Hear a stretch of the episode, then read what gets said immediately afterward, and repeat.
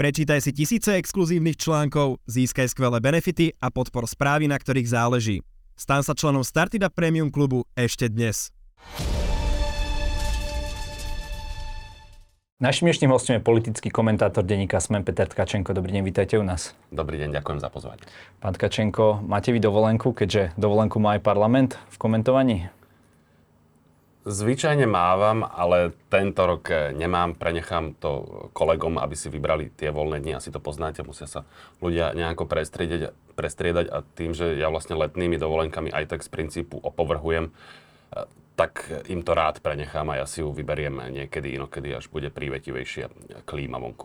Dobre, takže vy makáte v úvodzovkách. Uh a v parlamente si dali pauzu. Chápete vy takéto toto obdobie letné, ktoré už tak tradične majú, dobre, chápem to možno pri učiteľoch, kedy deťom chceme, chceme nechať proste trošku priestor sa nadýchnuť, ale, ale prečo podľa vás poslanci nepracujú? Má to nejaké opodstatnenie?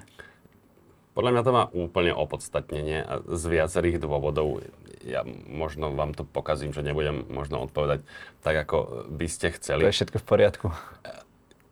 Totiž ja viem, že ľudia sú zlostní, hej, že oni sa pozrú, že koľko e, poslanci a politici majú mzdy a, a neotročia tak ako my od do.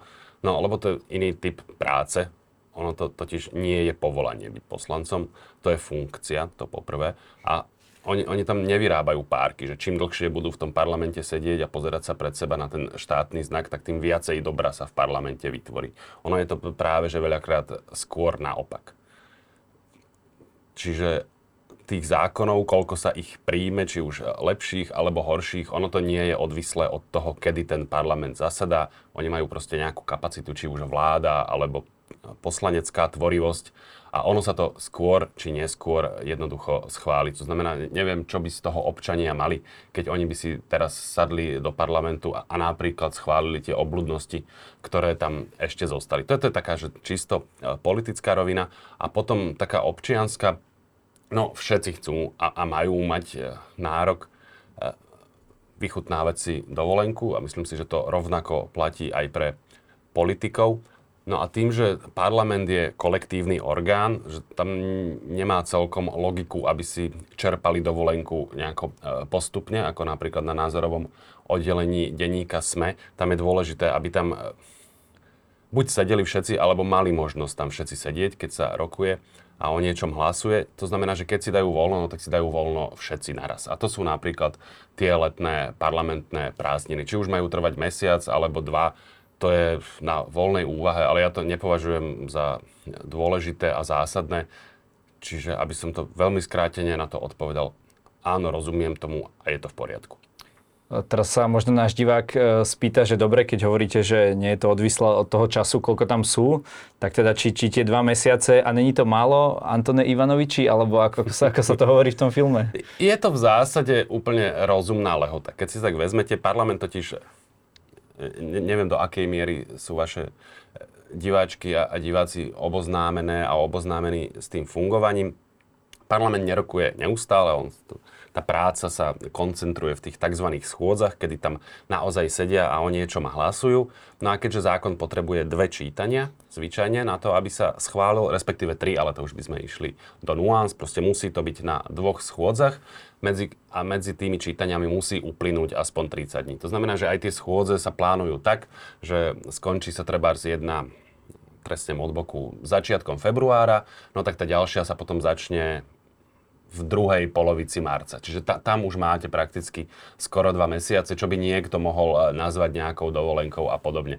Čiže ak sa to natiahne ešte o dva týždne, e, môže a nemusí sa, vravím, ja, ja to nepovažujem za nejaké dôležité a zásadné. E, či ten zákon bude schválený o 10 dní skôr alebo neskôr, alebo aj o mesiac, ono je to až sa nebojím povedať, lautri jedno. A, a veľakrát je naozaj lepšie, keď sa nejaký dobrý zákon, napríklad z dielne Igora Matoviča a podobných výrazných osobností vôbec nenapíše, alebo aspoň neschváli. No a hypoteticky uh, by teda ten poslanec mal robiť čo v tom medziobdobí? Teda mal by rozímať nad tými zákonmi, alebo by si mal študovať nejakú literatúru odbornú, alebo naopak mal by chodiť za svojimi voličmi, pýtať sa ich, čo si myslia o tých zákonov, čo hovorí teda teória? Teória na to odpoveda veľmi jednoducho. Ona hovorí, že Lebo ako som vravel, to nie je povolanie, to je funkcia. Tá. A funkciou toho poslanca nie je vlastne ani že schváľovať zákony, hoci to tam samozrejme vykonáva. Je, to je len rozšírením tej jadrovej a zásadnej funkcie, to je zastupovať voliča. A, ja by som 8 krát počiarkol, že svojho voliča. Mňa pomerne irituje, keď vidím, ako sa ľudia akože rozčulujú, že čo robí neviem, poslanec Mazurek za ich peniaze keby som bol zlomyselný, tak poviem, že ak to robí za vaše peniaze, to znamená, že je to váš poslanec, čiže ste ho volili. To nie je pre vás najlepšia vizitka. Ja to totiž beriem tak, že každý si platí tých svojich poslancov. Ono to však v zásade vychádza. Hej, máme pomerný volebný systém, to znamená, tí občania ktorí si niekoho zvolili, tak toho aj platia. No a ten poslanec ich má zastupovať a to môže robiť najrôznejšími možnými spôsobmi. Ona niektorá poslanecká činnosť alebo činnosť osobností výrazných, ktoré sú v parlamente, sa nám nemusí pozdávať. Napríklad, spomeniem príklad, nech nehovorím len o pánovi Mazurkovi, napríklad e, pána Blahu, ktorý napríklad na sieti, ako je Telegram, e, sa usiluje o to, aby Slovenská republika bola anektovaná Ruskou federáciou a strátila svoju svojbytnosť. A, a robí to veľmi explicitným a exponovaným spôsobom, tak to poviem. Čo je odpudivé, zavrhnutia hodné, podľa mňa veľakrát aj na hranici trestného zákona, ale je to plne v súlade s tým, čo si jeho voliči želajú, čiže on pri tejto činnosti v podstate ideálnym spôsobom naplňa tú ideu zastupiteľskej demokracie, on svojich voličov artikulovaním týchto splaškov zastupuje. Takže napríklad takto. Ale rôzni voliči majú samozrejme iné preferencie, iné záujmy. To znamená, váš poslanec možno dobre urobí, keď e, pôjde do opery, alebo bude niečo skúmať, alebo bude konzultovať s rôznymi orgánmi verejnej e, moci nejaké zákony. Nech sa páči, ale to je vec, ktorú majú posudzovať voliči a u, a u svojich politikov. Podľa mňa mhm. nie je celkom vhodné, ak, ak my vstupujeme do činnosti zástupcov e, iných e, občanov. Samozrejme, médiá to majú trochu oné, iné, oni kontrolujú e, všetkých politikov, majú o nich informovať, či už tak, alebo onak. To je v poriadku, ale ja ako občan, ja sa vlastne nemám prečo rozčulovať, že čo tak povedať, z mojich peňazí, čo, čo vravím, nie sú moje peniaze, e, robia poslanci, ktorých zvolili iní občania. To nech si kontrolujú oni. A máte pocit, že existuje dostatočná spätná väzba medzi tým poslancom a, a jeho voličom na Slovensku? Viem, že vy ste z Bratislavy, tu je teda veľká koncentrácia politikov, máte možnosť ich možno stretnúť aj e, vo verejnom priestore. E, je tu samozrejme Národná rada, ale čo taký e, volič, dajme tomu z regiónu, má ten možnosť ovplyvniť to, čo robí ten poslanec počas toho volebného obdobia? To už zachádzame podľa mňa trochu ďaleko, čo sa týka mojej odbornosti. Ja poviem asi toľko, že Bratislava je rovnako región ako každý iný. Je to teda región, v ktorom sídli hlavné mesto, to je pravda. A či majú tí občania možnosť ovplyvniť a kontrolovať? No nie príliš veľmi, to samozrejme platí, ale už sme teraz sa nemyslím ako štát, ale technologicky natoľko vyspelá krajina, že ten občan, ak chce, a veľakrát aj keď nechce, tak je o činnosti tých svojich zástupcov informovaný pomerne podrobne, toto podľa mňa platí. A čo mám laický skúsenosť, tak mne sa zdá, že keď sa tí občania ozvú tým politikom, tak uh, to funguje. Oni, sa im, oni si to vlastne takmer vždy prečítajú alebo vypočujú a usilujú sa na to nejako reflektovať. To znamená, že podľa mňa to naozaj závisí od občana. Ak chce, tak on si tú spätnú väzbu v zásade vie vynútiť. Ja tým naražam uh, na jedno ak nemá nejako to nazvať. E, jeden proste, volebný obvod? Jeden volebný obvod, presne tak, uh, ktorý máme vďaka teda súčasnej Národnej rade už zabetonovaný aj v ústave. Či by nebolo lepšie, keby to bolo tak ako v nejakých iných štátoch alebo v Amerike, že proste každý svoj okres, dajme tomu, by mal uh, svojho poslanca a ten by sa priamo zodpovedal tým ľuďom, uh, odkiaľ pochádza.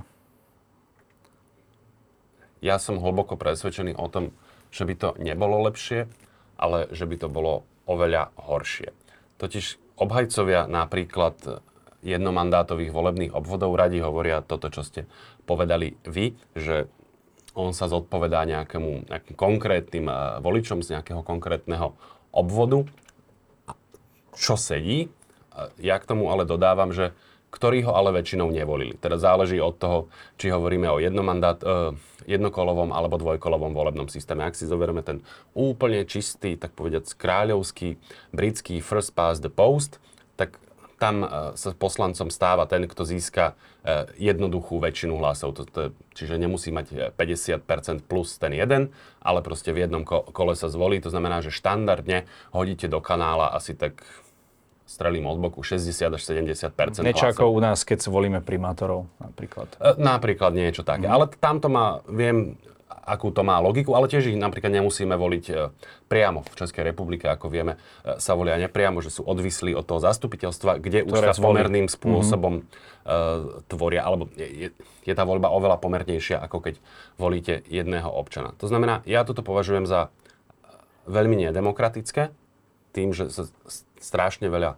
hlasov vyhodí a je to veľmi nereprezentatívne. Tých, tých príkladov máme opäť veľa.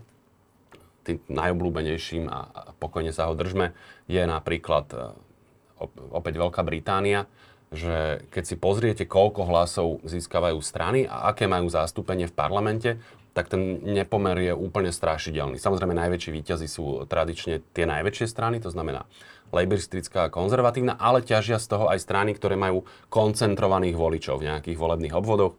Najrukolapnejším príkladom e, bude napríklad e, Škótska národná strana, hej, lebo tá samozrejme e, vo Velse, alebo Írsku, alebo v Londýne nezíska žiadne hlasy, respektíve ak tam vôbec nejaké získa, ak tam vôbec kandiduje, tak tie hlasy prepadnú, ale tie hlasy v Škótsku sa prelejú prakticky všetky do parlamentu. To znamená, že je úplne bežné, že tá strana získa menej hlasov, ak sa pozriem na celú Britániu, ako napríklad liberálni demokrati a má v parlamente oveľa, oveľa viacej poslancov. A v trochu inej miere toto platí aj pre dobre, v oveľa menšej miere, ale v nejakej miere to platí aj pre viac uh, obvodové volebné systémy. Ja, ja rozumiem tej logike, ale keď proti tomu argumentujem, tak som trochu zlostný a, a niekto by povedal, že až zákerný, lebo ľudia vždy používajú tie volebné obvody, akože územne sú definované.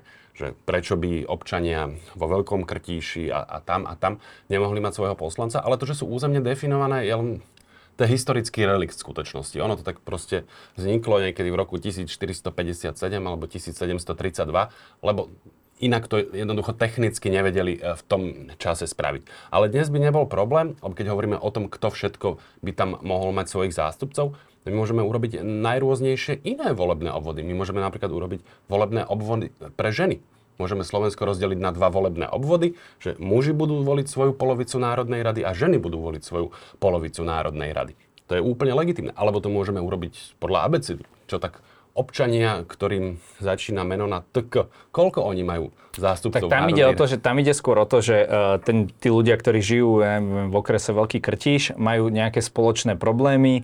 Ja som si istý, že napríklad prípade mužov a žien by sme vedeli naozaj e, pomenovať, aký typ iných problémov oni majú, alebo napríklad ženy v nejakej konkrétnej príjmovej skupine. Prečo nerozdelíme Národnú radu podľa príjmových skupín, kde, kde by sme našli proste nejaké špecifické záujmy, alebo podľa národnostnej, etnickej. A takto to asi nikde, nikde úplne nefunguje. No nie, ale tá logika je úplne, úplne rovnaká. To znamená, že ak neviem obhájiť tamto, tak neobhájim ani, ani ten územný, to, to územné členenie. A, a mne sa zdá, že zachádzame e, trochu ďaleko v tej debate. Vy ste moderátor v plnej miere, to, to rešpektujem. Ale chcem povedať, že tá, aby som úplne ukončil, tá cena, ktorú platíme za tú ako keby reprezentatívnosť tej, respektíve za, za tú adresnosť, tak je príliš vysoká v tom, koľko strácame na, na demokracii, na napríklad prepadnutých hlasoch, nereprezentatívnosti a podobne. Takže e, tento zákon ústavný je posilnením demokracie? Takto by som to vôbec nepovedal. Ja, ja som zástancom jedného volebného obvodu, ale pri tomto zákone ten nebol posilnením demokracie a nie pre ten obsah, s ktorým ja sa viem stotožniť, ale spôsob, akým bol prijatý vlastne v rozpore... Ako prílepok. A jedna vec je, je prílepok, že naozaj to schválili za, za pol dňa bez akejkoľvek e, debaty vo verejnosti, v rozpore s predvolebnými sľubmi tej strany. E, či už v týchto voľbách, alebo v predchádzajúcich a predchádzajúcich Oľano, ako ja si myslím, že takmer všetky slovenské politické strany, čo ja im dávam za vinu, ale pravidelne pred voľbami hovoria o rozbití jedného volebného obvodu. A teraz sa nejaký občan, Igor M., ráno zobudí, násliní prst a zmyslí si, že on chce toto, lebo on si vymyslel nejakú fantómovú hrozbu, o ktorej nikto nikde e, iný nepočul a takýmto spôsobom urobí hrubý zásah do ústavy. Ho- hovorím, s čím ja vecne s tým opatrením aj súhlasím, ale takýmto spôsobom sa to nerobí, nesmie robiť a preto naopak to demokraciu oslabuje z hľadiska hm, právneho štátu. Oni hovorili, že, alebo taký ten jeden z argumentov bol, že chcú napríklad oslabiť smer po voľbách, ktorý, by, hm, ktorý má možno väčšie osobnosti v regiónoch, nazvime to tak, že, že by zmenili ten systém v prospech toho, aby, uh, aby teda Smer to tu nejakým spôsobom po voľbách neovládol. Prečo je, je, je to podľa vás relevantný argument? Má skutočne um, Smer väčšie osobnosti, ktoré by v, taký, v takýchto jednomandátových uh, obvodoch uh, vy, vyhrali?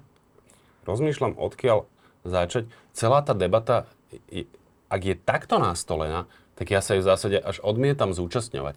My nesmieme pri tvorbe volebného systému k tomu prístupovať z hľadiska želaných výsledkov, komu chceme, aby to uškodilo alebo pomohlo. Takto sa k tomu prístupovať nemá. Volebný systém predsa tvoríme preto, aby, v čo, aby čo najlepším spôsobom prenášal vôľu občanov e, do štátnej moci. On nemá slúžiť na to, aby to akože sa nám páčili tie výsledky alebo, alebo tí tvorcovia to je vlastne, už keď to niekto takto povie, že, že to chcem urobiť preto, aby som niekomu ublížil, tak eh, podľa mňa on sa obnažuje a vylúčuje z tej debaty. Eh, to po prvé. A po druhé, smer, hovorím, ako, ako takmer všetky slovenské politické strany, naozaj navrhoval um, zmiešaný volebný systém. Kedy si už si to málo kto pamätá, ale on to na, naozaj to tu navrhoval skoro každý. Vrátane Oľano, podotknem. Ale aj keby to niekto niekedy chcel, ja to považujem za veľmi nepravdepodobné, že by sa to stalo, to poprvé. A po druhé, oveľa viacej by sa tam e, prihliadalo na mm, reprezentatívnosť, lebo ono sa to zjednodušene tak rozprávalo, že každý okres by mal e, svojho poslanca, no ono by to tak nebolo. Toto podľa mňa ani ústavný, ústavný súd by niečo také neumožnil. Vy nemôžete mať volebný obvod nejaký, v ktorom bude 100 tisíc voličov a, a v inom bude 5 tisíc voličov. To tam to by bolo naozaj v príkrom rozpore s ústavnými princípmi a ktokoľvek by sa na ústavný súd obrátil, tak by podľa mňa úspel. Keď sa pozriete presne do zahraničia, uh-huh. tak tie volebné obvody sú kreslené tak, aby tam bolo z približne rovnako veľa ľudí, aby tí poslanci mali približne rovnako silné mandáty. Čiže celá tá debata bola zvrátená, až sa nebojím povedať retardovaná, zlomyselná. Ten výsledok síce nebol najhorší, ale bol oslabením všetkých ústavných princípov, ktoré tu máme, no naozaj to vyzeralo, ako keby s tým prišiel Igor Matovič. Uh-huh. Keď už teda ostal nám ten e, jedno... Ja teraz, jeden volebný obvod. Jeden volebný obvod, tak ďakujem, vy ste tu odborník. Uh, tak uh, odovzdávali sa aj kandidátky uh, pred pár dňami. Ktorá vás tak najviac prekvapila? Kto je, kto je podľa vás ten víťaz? Kto, kto zostavil toho, toho roku najlepšiu kandidátku? Ja sa na to takto a asi neviem celkom dívať. Ale poviem asi dve strany. Jedna je Oľano, mňa to, keď to trošku nadnesiem, tak poviem, že ma prekvapí, že sa každý, každé 4 roky, respektíve 3, nájde 150 ľudí. Zvlášť po tomto vládnutí. Zvlášť po tomto vládnutí. Ochotných dať si na čelo tú nálepku uh, Oľano, že či je toľko slabomyselných, zákerných uh, a tak ďalej ľudí. No, zjavne áno, ale to beriem trošku na nesenie, že iste sme vedeli, že Igor Matovič tých 150 ľudí, respektíve 149 s výnimkou seba nájde. Ale aj tak to považujem v istej miere vlastne za víťazstvo. A potom asi spomeniem treba z Andreja Danka. Že ako sa tu dva alebo tri mesiace, možno aj viac, rozprávalo o, o spájaní kadejakých síl, aby neprepadli hlasy a aby sme oslovili takého a onakého voliča, tak jeden z mála, mála ľudí, ktorý v tom aj niečo vykonal, bol Andrej Danko. On tam na tú kandidátku dotiahol z hľadiska jeho strany a jeho voličstva zaujímavý personálny substrát a podľa mňa si výrazne pomohol k tomu, aby tú 5-percentnú hranicu prekonal. Čiže a čokoľvek, a nie je dobré si myslím o Andrejovi Dankovi a SNS, v tomto smere on odviedol poctivú politickú prácu tieto v úvodzovkách pronárodné sily neboli úplne historicky prototypom spájania. Každý chcel proste byť um, na vlastnom piesočku. Ako dlho si myslíte, že, že im to vydrží? Kedy, kedy prevážia tie, tie partikulárne záujmy? To bude veľmi závisieť od toho, samozrejme, či sa dostanú do parlamentu a potom, či budú v opozícii alebo v koalícii. Ak budú v opozícii, tak si myslím, že sa to pomerne rýchlo, ani nie že rozsype, ale budú si tí ľudia hľadať e, svoje vlastné cesty, čo je v zásade asi aj v poriadku. Keď budú v koalícii, tak si myslím, že, že tie dostredivé sily e, im pomôžu k tomu, aby, ak sa aj ten klub treba nejak z časti rozpadne, a aby boli konzistentnou silou, ktorá tú vládu e, bude udržiavať pri moci. Čiže podľa tohto, podľa mňa. Keď sme sa dali uh, na tú politickú debatu, ako hodnotíte to, že veľa poslancov v priebehu volebného obdobia odíde z tej materskej strany a uh, pridá sa možno k nejakej mimoparlamentnej strane alebo k inej strane. Ak, malo by toto byť dovolené tak ako teraz, alebo boli by ste za nejaké reštrikcie v tomto ohľade? Ono to nemôže byť nedovolené. To znamená, toto by sme mali imperatívny mandát ja som v tomto fanúšik eh, slobo. Tak mandát je pre stranu, nie, nie pre... Aj teoreticky, no. Toto je naozaj veľmi... To, to je hra s ohňom, okay. pretože keď už raz vstúpite na túto pôdu, tak naozaj z tých poslancov v zásade urobíte nevoľníkov. mašiny. Lebo veď eh, teda, že ako podmienime toto jeho vylúčenie z parlamentu, že prestane byť členom klubu, čo ak ten klub napríklad zanikne, alebo ani nevznikne, aj, aj také eh, skúsenosti tu máme a, a ide o, o to, aby prestalo byť členom klubu, no to sa dá vždy pomerne ľahko zariadiť, aby, aby poslanec prestal byť e, členom klubu. Toto je, to je hra s ohňom a, a myslím si, že vôbec sa do nej nemáme púšťať. Asi je príznačné, že ten, kto sa s tým najviac hral, bol napríklad e, Vladimír Mečiar, ktorý nie je úplne preslávený svojim demokratickým presvedčením. A pokiaľ ide o tie samotné odchody, ja sa na ne musím povedať, že dívam nerád, lebo to fragmentuje politickú scénu, škodí to. Hovorím, má to byť povolené, rešpektujem to pri tých poslancoch. Už som ja ako občan mal možnosť si aj dosť zvyknúť, pretože poslanci, ktorých ja krúžkujem, ja, ja neviem, ktorý čert ich posadne, ale naozaj v uplynulých pri dvoch volebných obdobiach ani jeden nedoslúžil v klube, respektíve strane, za ktorú bol zvolený. Čo Vravím, rešpektujem, sú, sú to nejaké osobnosti, veď aj preto ich krúžkujem, že majú svoju vlastnú hlavu a vlastné myšlienky. Akurát, čo ma dráždi, je, keď zabudnú na to, kto ich tam zvolil a koho záujmy, sme sa tu o tom rozprávali, e, majú reprezentovať. Napríklad občan a poslanec Tomáš Valášek rád rozpráva, že že on ako reprezentant progresívneho Slovenska alebo progresívne Slovensko sa k nemu hlási, že to je náš poslanec a ja na to pozerám, to nie je váš poslanec. Voliči progresívneho Slovenska už aj nezvolili. To ja som ho zvolil a teda ostatní voliči za ľudí a špecificky tí, ktorí ho krúžkovali, on zastupuje naše záujmy. Ne, nehovorím, že má byť nejaká, nejaký náš nevoľník, ale, ale má sa k tomu hlásiť, k tomu mandátu. Ja to považujem za dôležité, že ho má od nás a že naše záujmy reprezentuje. Nie voličov progresívneho Slovenska. Voliči progresívneho Slovenska svoje hlasy vyhádzali von oknom. No tak e, to je možno mrzuté, ale nech mi neberú môjho poslanca. Čiže e, pán Valašek, čo by mal e, byť by sa mal tváriť ako súčasť za ľudí, aj keď teda nebude v ich klube a vstúpiť do progresívneho Slovenska, dajme tomu, že tesne pred voľbami, že teda dobre, teraz kandidujem za túto stranu. Čo by bol pre vás taký uh, v tomto zmysle adekvátny postup? Teraz už, už nech je ako je.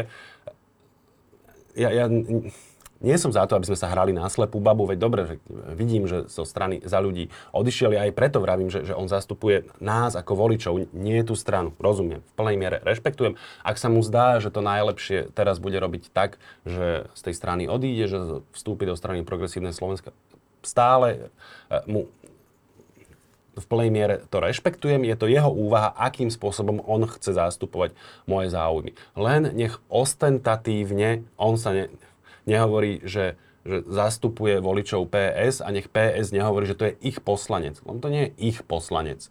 To je občan, Tomáš Valášek, mm-hmm. s ktorým spolupracujú intenzívne, je to ich člen, ale nie je to ich poslanec. Ja chápem, že, že už sme tu v rovine nuans, ale ja si myslím, že, že viacero voličov, ktorým sa takto rozutekali poslanci, mi budú rozumieť. Mm-hmm. Uh, spomínali ste to progresívne Slovensko, ktoré sa nedostalo o nejakých 900 hlasov práve preto, že išli ako volebná koalícia ja som si myslel, že takúto chybu v úvodzovkách, uvidíme ešte, ako to dopadne tento rok, že už nikto nezopakuje po takomto, po takomto fiasku. Prečo do toho išiel taký harcovník a marketér a, mág ako, ako Igor Matovič? Toto je veľmi dobrá otázka a lámem si nad ňou hlavu už niekoľko dobre týždňov nie, lebo sme sa to vlastne dozvedeli relatívne nedávno, ale už aj v tom čase, keď sa viedli tie úvahy. Ja som bol totiž presvedčený z najrôznejších dôvodov, ale špecificky z toho, aký typ politika je Igor Matovič. On si predsa celú tú živnosť svoju politickú sta- e, založil na tom, že on je v praxi naozaj majiteľ tej strany. Ona vykonáva všetko tak, ako si on želá, respektíve nemôže nič vykonať proti jeho vôli on má pod palcom všetky peniaze, rozhodovanie o kandidátkach, z čoho vyplýva aj, aj všetka moc. Toto v koalícii sa nedá takto uplatňovať, tam tá moc už sa riedi medzi zástupcov ostatných strán a preto ja som bol presvedčený, že on na to nepristúpi. Zmýlil som sa, čestne priznávam, ale aký dôvod ho k tomu viedol, to podľa mňa dnes vie na 100% len hrstka ľudí. My sa môžeme len nazdávať a ja sa nazdávam, že hoci to možno nebolo zo 100%, veľkú rolu v tom zohrala Anna Záborská, lebo bolo zjavné, že jej sa tento model, keď Igor Matovič má všetko v rukách, o všetkom rozhoduje, koncentrujú sa u neho všetky peniaze a politická moc, že jej sa tento model veľmi nepáči a hneď od začiatku do tých rokovaní išla s tým, že ona bude trvať na koalícii. Hoci aj za cenu toho rizika 7-percentného Prahu ona získa, alebo jej strana, získa oveľa viacej moci, pak na rozhodovanie a samozrejme aj peňazí, ktoré teraz oni vlastne e, nemajú e, žiadne za tie hlasy, ktoré získali v posledných voľbách. Čiže ja si myslím, že, že veľkú rolu tam zohrala ona a nejakú rolu asi aj uvažovanie Igora Matoviča, Veď keď si stanovíte túto 7% latku, nejakým spôsobom dávate najavo sebavedomie, presvedčenie. Ono sa to môže Eh, ukázať ako chyba samozrejme, ale tým voličom to niečo signalizuje, že aha, my sme silní, eh, my sa nebojíme. A možno, a to už hovorím eh, skôr ako špekuláciu, možno si to, alebo tam zohrala rolu aj taká úvaha, že mu to môže poslúžiť v prípade neúspechu ako alibi, že aha, my sme získali toľko a toľko, ale... Áno, len to by pre Igora Matoviča znamenalo takéto upadnutie do zabudnutia, eh, lebo ako náhle je mimo parlamentný politik, tak po ňom ani, ani pes neštekne. To som zase opatrný. Dúfam, že to tak, dúfam, že to tak celé skončí, ale my sme na Slovensku, a teraz to hovorím aj o novinárskom stave, niektorými osobnosťami natoľko fascinovaní, že sa o nich proste musíme rozprávať. A jednou z takých osobností je napríklad eh, Robert Fico, ktorý bol naozaj, to vyzeralo, že v zabudnutí po tom, čo sa rozpadol eh, Smer. Peter Pellegrini sa stal úplne jednoznačným eh, víťazom toho rozdelenia a preferenčným lídrom. Napriek tomu proste bola tu nejaký typ obsesie a fascinácie Robertom Ficom. Stále sme sa o ňom museli rozprávať, čo robí, akú mal chorobu, čo jedol na chate, aké mal mince, a to sa vynášalo zo spisov, tieto veci podotýkam. To nebolo tak, že on s tým prišiel za nejakým bulvárnym médium, ale toto musel niekto vytiahnuť pololegálnym až ilegálnym spôsobom z kadejakých e, spisov a odpočúvaní a, a predniesť to verejnosti a my sme sa potom o tom rozprávali. No a aby som sa stal k Igorovi Matovičovi, myslím si, že on v nejakej miere je, je tomto podobí Robertovi Ficovi, že asi by neúpadol e, celkom do zabudnutia, ale áno, súhlasím, pre neho by to bola obrovská porážka. Obrovská. Keby sa nedostalo do parlamentu. Mm. E, mňa tak napadlo, keď e, ste o tom hovorili vo vašom poslednom podcaste s Arpadom Šoltesom, že vlastne to fungovanie tej teda strany, ktorá je jedna, jedna z častí tej koalície, teda Kresťanskej únie a, a pani Záborskej, niekto by to nazval možno obchodníci s vierou, alebo ako, ako, to, ako to povedať, či, lebo tam bolo aj to, že teda ona nemo, chcela byť na tej kandidátke KDH, hej, ne, nedala si pauzu a tak ďalej, aj napriek teda vysokému veku, však to je v poriadku, nechcem nikoho diskriminovať, ale aj, na, aj vysokému počtu teda tých mandátov, ktoré už, ktoré už odslúžila a napríklad aj v Európarlamente. Či to podľa vás toto spektrum ako keby, nechcem, aby to vyznelo zle, ale či, či zastupuje úplne, legitímne tie, tie svoje záujmy, alebo či je tam už taký vyslovene nejaký, nejaký kalkul proste v týchto veciach, že chceme ísť na, že ne, nestačí nám ísť len na kandidátku, chce mať aj tie peniaze a tak ďalej. Mm. Asi odpoviem, že áno, je tam aj politický kalkul, ale politika bez politického kalkulu sa mi zdá... Len či nie, keď niečo robíte s takými tými ideálmi, viete, a máte to nejaké presvedčenie, či by ste nemali byť od tohto možno oprostení? Nie. Ak to chcete robiť, ak to chcete robiť eh, z ideálov a, a pre ideály, založte si mimovládku, choďte, prispievajte katolíckej charite a, a podobne. Ale ak to chcete vykonávať v praxi a politickými prostriedkami, no tak musíte používať politické nástroje, to k tomu úplne integrálne patrí. Mne sa môžu nepáčiť ideové zdroje a politické ciele Anny Záborskej, ale to, že ich dosahuje takto, ale to, že ich chce dosahovať a že ich chce dosahovať politickými nástrojmi a, a z tej politiky aj čerpať najrôznejšie typy prostriedkov na to, aby to mohla ďalej vykonávať, to ja považujem za nie že legitímne, ale absolútne samozrejme. Bol by som znepokojený, keby to bolo inak. Toto úplne vyplýva priamo z podstaty politickej logiky uh-huh. a, a, a toho politického systému e, v podobe politických strán, ktorý máme u nás. Uh-huh. Čiže ja to vlastne môžem len kvitovať. Posuňme sa ešte na ďalšiu horúcu tému uplynulých týždňov a to je fackovacia kauza Borisa Kolára. Čím si vysvetľujete to, že e, schôdza na jeho odvolávanie nebola ani len otvorená? A to napríklad aj za pomoci v úvodzovkách e, či už poslancov Olano alebo Sasky, ktorí e, sa nepridali k otvoreniu. No ona nebola otvorená, pretože ju poslanci nechceli otvoriť.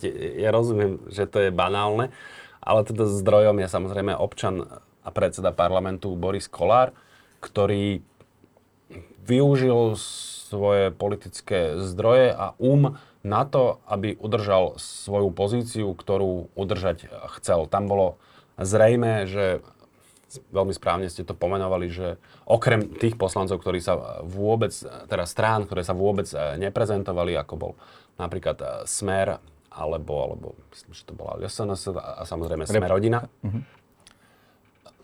Zdá sa mi, že nejaká časť tých, tých fašistických poslancov sa prezentovala. Aha, okay, okay. Pre, preto si dávam teraz dobre, pozor. Nie, nie som si istý. No ale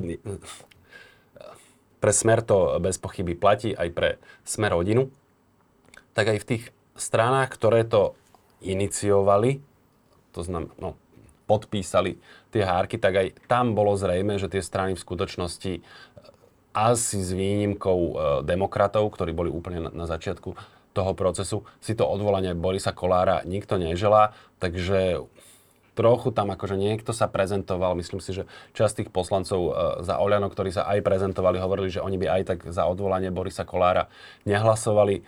To znamená, že to bolo od začiatku úplne zrejme odsúdené na neúspech. No a bolo to tak preto, lebo Boris Kolár si tú funkciu udržať chcel a tým, že on je pomerne zdatný politik, tak si zariadil, aby si ju aj naozaj udržal.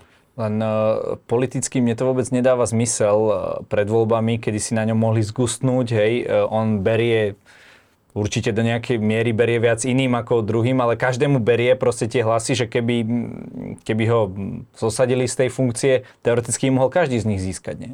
Nemyslím si, že, že by na tom on, oni niečo získali. Toto, pre neho by to bola, bola by to rana pre jeho prestíž a, a hrdosť a pyšnosť, to áno ale že by sa to nejakým výrazným spôsobom prelialo do hlasovania voličov, to si celkom nemyslím. Oni sa na to podľa mňa dívali tiež takto, že vlastne z toho nebudú dohromady nič mať, ešte budú mať oštaru s parlamentom bez predsedu. To nie, že by sme sa nedalo prežiť, už aj máme túto skúsenosť, ak si dobre pamätám, z roku 2006.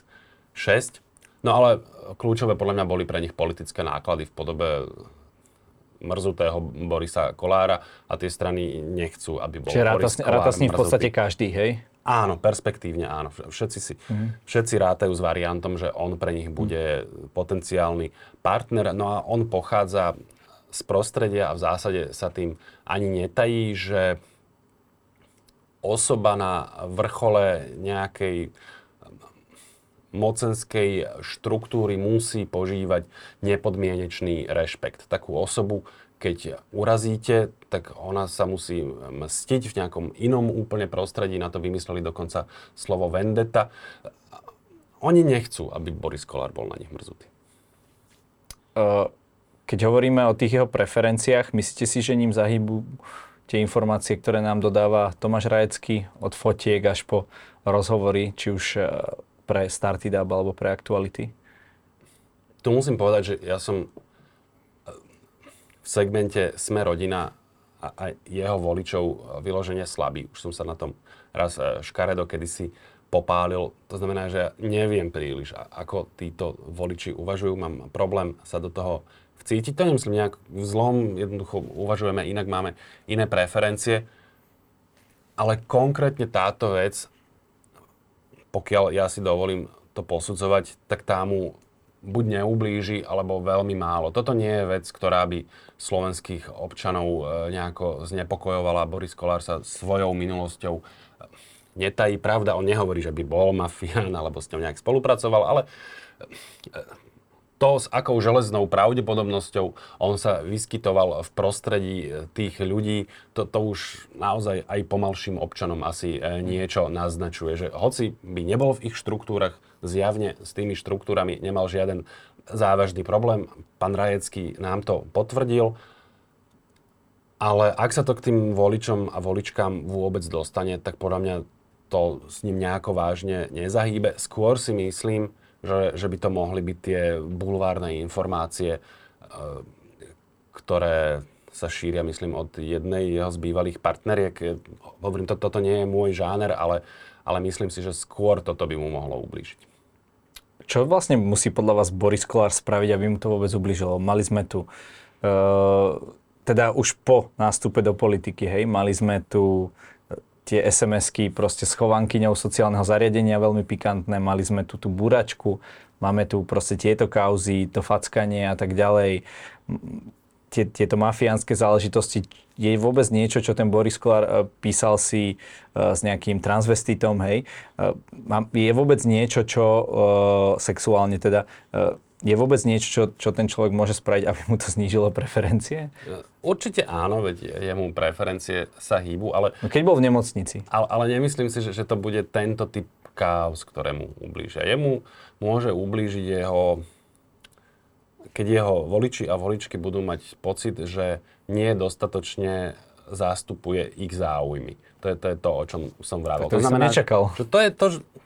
Tak to je keď budú mať pocit, že im jeho slovníkom nedoručuje e, výsledky. A ja si myslím, že, že v nejakej miere ich e, doručil, e, sľubuje ďalšie, podľa mňa ich sľubuje pomerne zrozumiteľne. Keby sa nejakým spôsobom, napríklad keby vyšla najavo komunikácia nejaká, z ktorej by bolo zrejme, že on tými voličmi a voličkami opovrhuje, že politike v skutočnosti nie je preto, aby im pomáhal a bolo by z toho zrejme, že je tam pre svoj osobný uh, prospech. A to tak určite nie je však. Pravdepodobne nie. Politici by, by z takýchto dôvodov e, nechodili do politiky. Ale keby to tak bolo a keby existovala komunikácia úplne, hypote- úplne, úplne hypoteticky, uh-huh. z ktorej by vyplývali e, tieto informácie, to si myslím, že by mu ublížilo. Nejaký typ nahrávky ako, ako uh, mal rádo Procházka kedysi. Hej, teraz ja nehovorím, že, že sú si hocičom podobní, ale musel by to byť nejaký takýto únik a potom by sa v tom ešte Boris Kolár e, nešťastne zamotal, ak by mm-hmm. sa mhm. mu to stalo. On zase ale je, je pomerne úprimný človek v týchto veciach, mm-hmm. tak by povedal, že no dobre, tak nimi opovrhujem, ale chcem im pomáhať a pomáham. Takže výsledky sa rátajú. Tak možno, že ešte aj z toho by sa vykrútil. Mm-hmm. Keď zoberieme ďalšie tie strany, možno z tohto, z tohto spektra, uh, myslíte si, že Petrovi Pellegrini mu pomôže, že sa ukazuje s tými európskymi lídrami, uh, teraz sú to nemeckí socialisti, ukazuje, že je rešpektovaný v zahraničí, že um, toto mu dá nejakým spôsobom, nechcem povedať, že výhodu voči smeru, ale v podstate niečo, niečo také?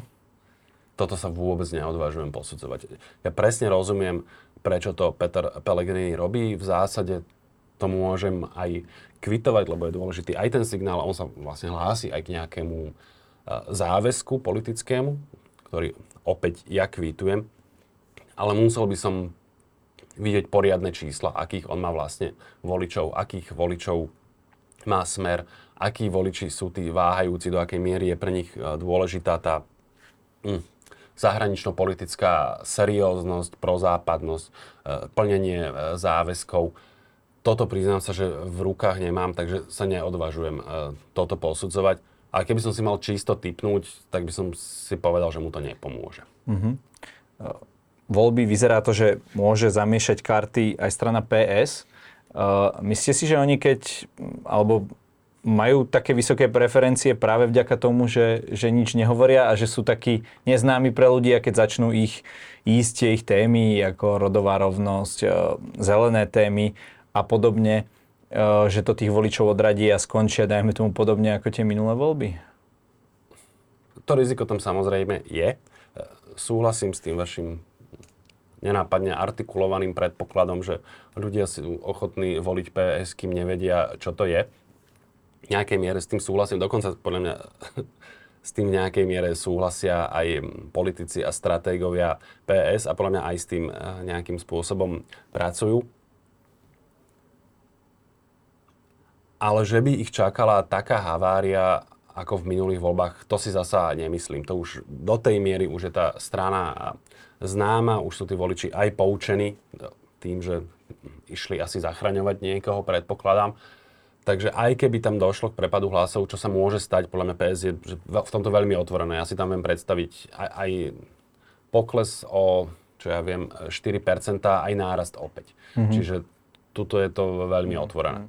Mm-hmm. Vnímate, že teda ich konkurencia na tom liberálnom spektre je SAS, ktorý, ktorej robí kampaň, známy kampanier Andreja Babiša. Myslíš, že tam nejakým spôsobom zahybu, alebo že tá Saska ide úplne, úplne iným smerom? Oni sa snažia ísť iným smerom. Ja si myslím, že tam v skutočnosti nie je veľa voličov už teraz, ktorí by sa presúvali medzi tými stranami. Oni od tej Sasky... A oni sa presúvali v minulosti, ale podľa mňa po tom výkone SAS e, a kontaminácii e, vládou, tak budú mať problém sa tam vrátiť.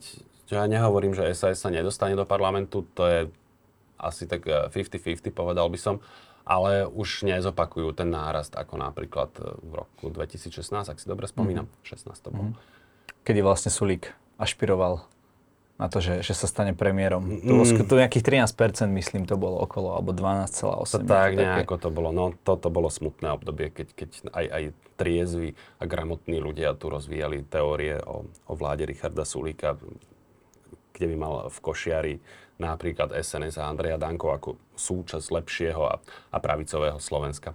Je to zaujímavé, že vtedy sa ešte rátalo aj s takouto alternatívou úplne seriózne a keď teda pán Danko nechcel ísť do toho, tak mu hovorili, že zapre Danko.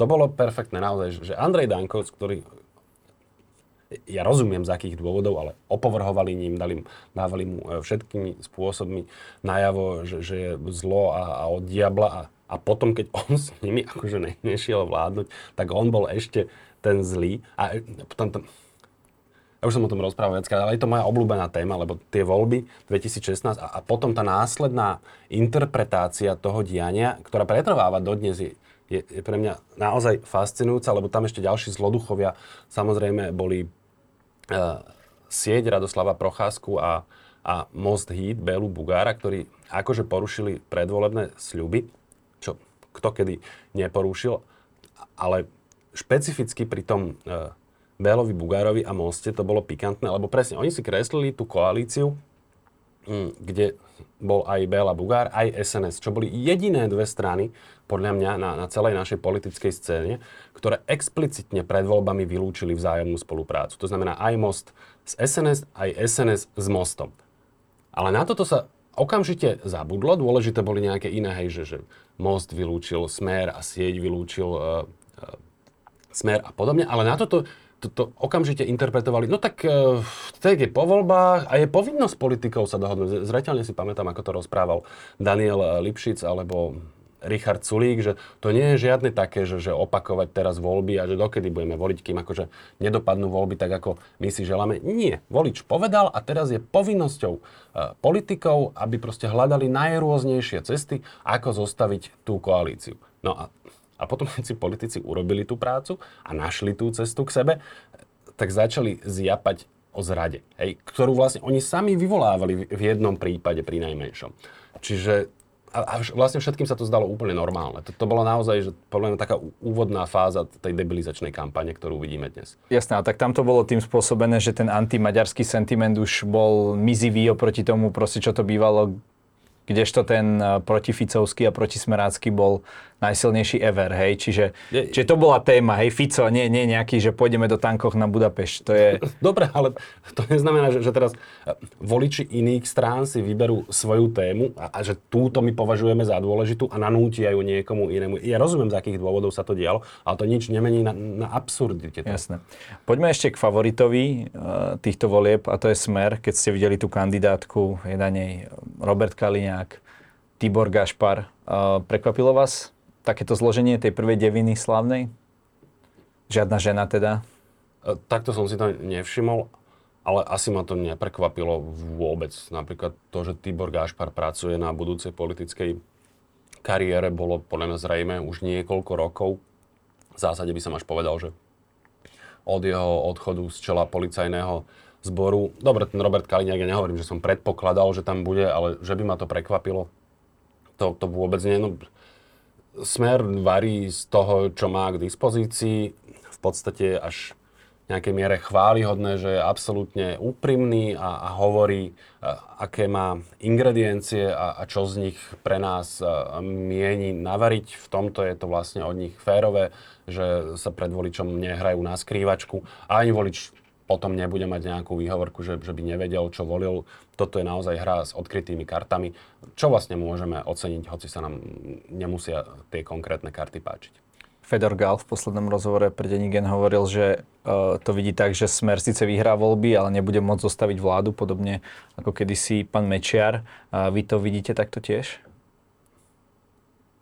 V súčasnej situácii? Vždy, rozumiem. Vždy sa rozprávame o pravdepodobnostiach takže ja nechcem že predvídať, ako to skončí, ale tiež si myslím, že tá pravdepodobnosť, že Smer zostaví vládu, je menšia ako 50-percentná. Dokonca že výrazne menšia, by som ju tresol niekam k 30 40 Prispieva k tomu podľa vás aj uh, úradnícka vláda? Že už nie je takéto pnutie koalícia a opozícia, že už sú všetci v vodcovkách teraz na, na rovnakom ihrisku? To si takmer vôbec asi nemyslím. Že by ne, ne, neznížila to, to napätie spoločnosti Odorová vláda? To možno v nejakej miere áno, ale to podľa mňa platilo už asi aj v tých uplynulých mesiacoch, pretože sme videli, že, že tá vláda Eduarda Hegera je naozaj že už chromá kačka, ona už sa ani netvárila, že chce niečo poriadne robiť to bol nevyhnutný dôsledok, ale zase prispel k tomu, aby sa obnažila tá grambľavosť e, z prelomu rokov, keď politici zo zlých a prízemných dôvodov odmietli rešpektovať základné politické pravidlá vyhlásiť voľby na čo najvčasnejší termín, čo by bol, ja neviem, treba apríl alebo máj, povedzme a, a, vymysleli si tento október, tá, tá úradnícka vláda tu v skutočnosti vôbec e, nemala byť. Ak, tak tu mohla byť od decembra do toho mája. Ale, ale toto je úplná absurdita. V podstate to obnažuje tú, tú, tú grámblavosť a zlomyselnosť tých politikov. Po dlhej dobe máme kampaň v lete, nie sú v lete o, politické diskusie. Ktorá strana, bude to taká povinná jazda pre všetkých, alebo myslíte, že má niekto nejakú dobrú stratégiu, ako osloviť možno takto osobne čo najviac voličov? Tu vlastne už ani nemusíme vymýšľať, lebo to e, v zásade vidíme, aký typ kampane si zvolil Igor Matovič, má na to prostriedky a zdá sa, že zatiaľ aj osobnú energiu, lebo ono je to pomerne nákladné, tieto typy e, stretnutí. Aj obyčajné, aj obyčajné dvojhodinové stredko proste v kultúráku bez nejakého občerstvenia, mm-hmm. bez nejakých leták. Viete, ak to myslím, že... že... Ale tam už niečo, akože musíte dať. Je to naozaj e, nákladné, keď sa porozprávate s hociktorým e, marketérom a, a týmto typom politických pracovníkov, tak oni vám povedia, že, že toto je na, v skutočnosti, hoci sa to nezdá, zdá sa to ako blbosť, ale je to nákladné, preto to málo kto robí, aj preto, že si to vyžaduje samozrejme aj tú e, osobnú energiu a čas. Igor Matovič má všetkého zjavne nadostač a povedal si, že veď on nehrá o 15 a asi ani 10% a na to, aby uhral tých, teraz je to vlastne 7, tak si povedal, že, že toto mu asi bude stačiť a, a možno sa aj nemýli, lebo on s tým potom vie aj pomerne šikovne pracovať. Samozrejme, že k ľuďom pôjdu aj všetci ostatní, ale to ja tu um, neviem teraz vypredvídať, komu to ako dobre pôjde. Ešte dobre, opäť ten dr- druhý príklad, že Smer je v tomto tiež dlhodobo silný všelikto sa tiež vysmieva z tých ich stretnutí a kultúrnych uh, predstavení v spoločenských uh, domoch, ale oni to jednoducho vedia robiť a sú v tom silní a robili by veľkú chybu, keby v tom nepokračovali. Mm-hmm. Leto bez politických debat? Je o niečo horšie leto ako leto s politickými debatami. Špecificky uh, v období 3 mesiace a, a v auguste to budú 2 mesiace pred voľbami.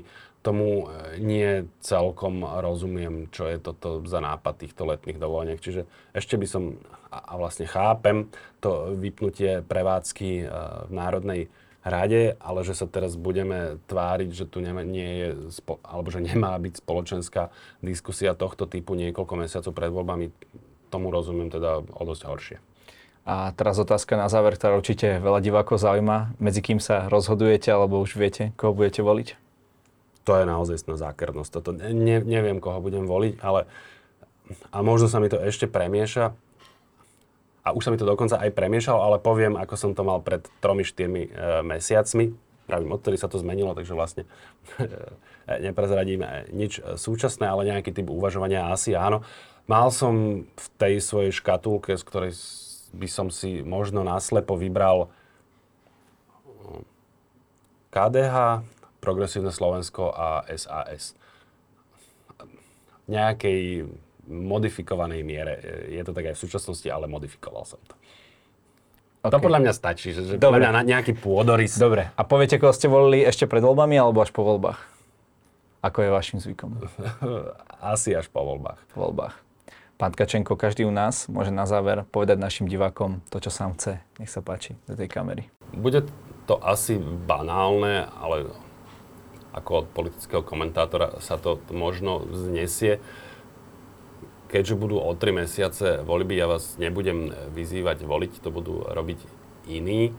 Ale keď to budete robiť, snažte sa nerozhodovať podľa toho, čo ste videli posledný mesiac alebo dva skúste naozaj zvážiť čo najdlhší horizont. Väčšinu tých politikov a političiek pomerne dobre poznáte, tak si skúste spomenúť, čo rozprávali a čo hovorili pred rokom, pred dvomi, v nejednom prípade pred piatimi a desiatimi a až potom zvážte svoju voľu. Ďakujem pekne.